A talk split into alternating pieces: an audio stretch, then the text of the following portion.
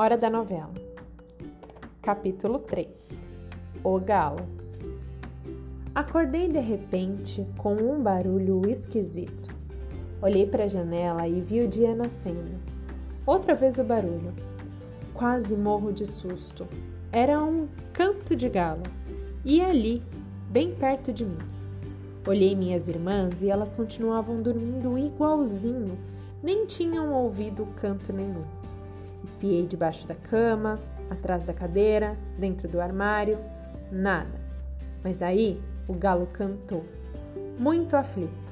Um canto assim de gente que tá presa e quer sair.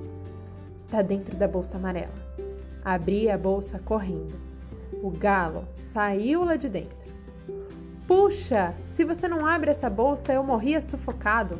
Tinha pedido pro fecho ficar meio aberto para eu poder respirar, mas ele acabou dormindo e fechou. Voou para a janela, aterrissou na beirada e ficou respirando fundo. Eu estava de boca aberta. Nunca tinha visto um galo usando máscara, e ele usava. Preta, tapando a cara todinha. Só dois furos para os olhos.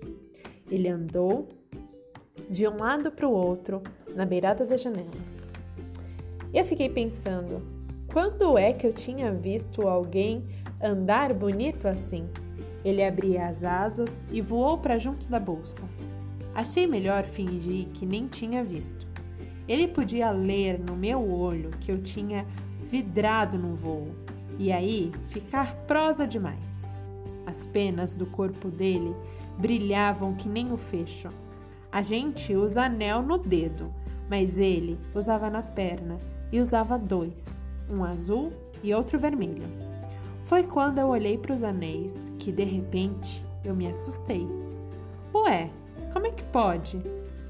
O rabo do galo era a coisa mais genial que eu já vi, porque, de repente, dava um troço nas penas e, em vez delas ficarem certinhas, que nem no resto do corpo, elas ficavam com uma cara zangada, se arrepiavam, mudavam de cor.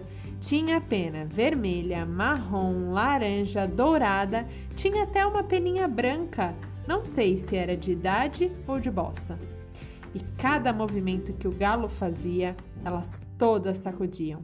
Parecia até que elas estavam sambando. E quando ele parava, elas ainda ficavam dançando. Quanto mais eu olhava para as penas, mas eu me assustava. Puxa, como é que pode? Até que eu não resisti mais e falei. Sabe, você é tão parecido com um galo que eu conheço, mas tão parecido mesmo. Ele tirou a máscara e olhou pra, e olhou pra mim. Parecido? Coisa nenhuma. Era ele mesmo, o rei, o galo do romance que eu tinha inventado. O que é que você tá fazendo aqui? Fala baixo, eu tô fugido. Isso eu sei, ué. Fui eu que fiz você fugir do galinheiro. Mas a questão é que eles me pegaram. Não brinca. Sério, me levaram de volta pra tomar conta daquelas galinhas todas outra vez. Ai, você não sabia? Não, o meu romance acabava no dia que você fugiu. Foi aí que eu inventei você. Só até aí. Pois é, mas eu fiquei inventado, né, Raquel? E tive que resolver o que é que eu ia fazer da minha vida. Pensei pra burro. Acabei resolvendo que eu ia lutar pelas minhas ideias. Nossa, eu achei aquilo tão bacana. Na escola, quando a gente lê a vida de Tiradentes e desse pessoal importante, vem sempre essa frase junto. Homens que lutaram por suas ideias. Que legal, rei! E você, lutou pelas suas ideias? Não, né?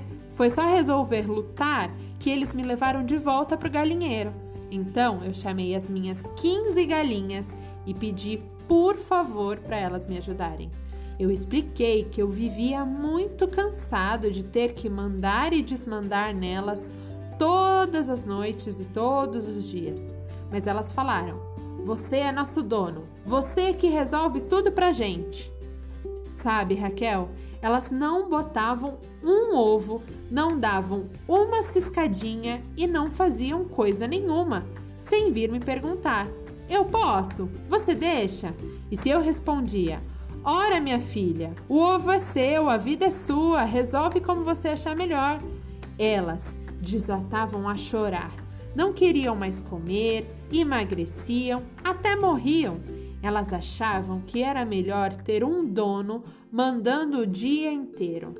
Faz isso, faz aquilo, bota um ovo, pega uma minhoca, do que elas mesmas terem que resolver qualquer coisa. Diziam que pensar dá muito trabalho. Nossa! Pois é. Quer dizer então que elas não te ajudaram? Se ajudaram? Ah, quando eu expliquei que desde pequenininho eu sonhava com um galinheiro legal, todo mundo dando opinião, resolvendo as coisas, achando furada essa história de um galo mandar e desmandar a vida toda, sabe o que é que elas fizeram? Chamaram o dono do galinheiro e deram queixa de mim. É sério? Sério. E eu fiquei danado. Subi no poleiro e berrei: não quero mandar sozinho. Eu quero um galinheiro com mais galos. Quero as galinhas mandando junto com os galos. Nossa, isso é muito legal. Legal coisa nenhuma, Raquel. Eles me levaram preso. Mas por quê? Para eu aprender a não ser um galo diferente. Me botaram num quartinho escuro. Tão escuro que quando eu saí de lá, estava todo preto. Só depois é que a cor foi voltando. Fiquei preso um tempão e sofri a beça. Aí, um dia eles me soltaram e foram logo dizendo: daqui pra frente você vai ser um tomador de conta de galinha, como seu pai era, como seu avô era, e como seu bisavô era, e como seu tataravô era, senão você vai voltar para a prisão. E as galinhas disseram: deixa com a gente, se ele não se comportar direito, a gente avisa. Mas eu não era que nem o meu avô, que nem o meu bisavô, que nem o meu tataravô. O que é que eu podia fazer?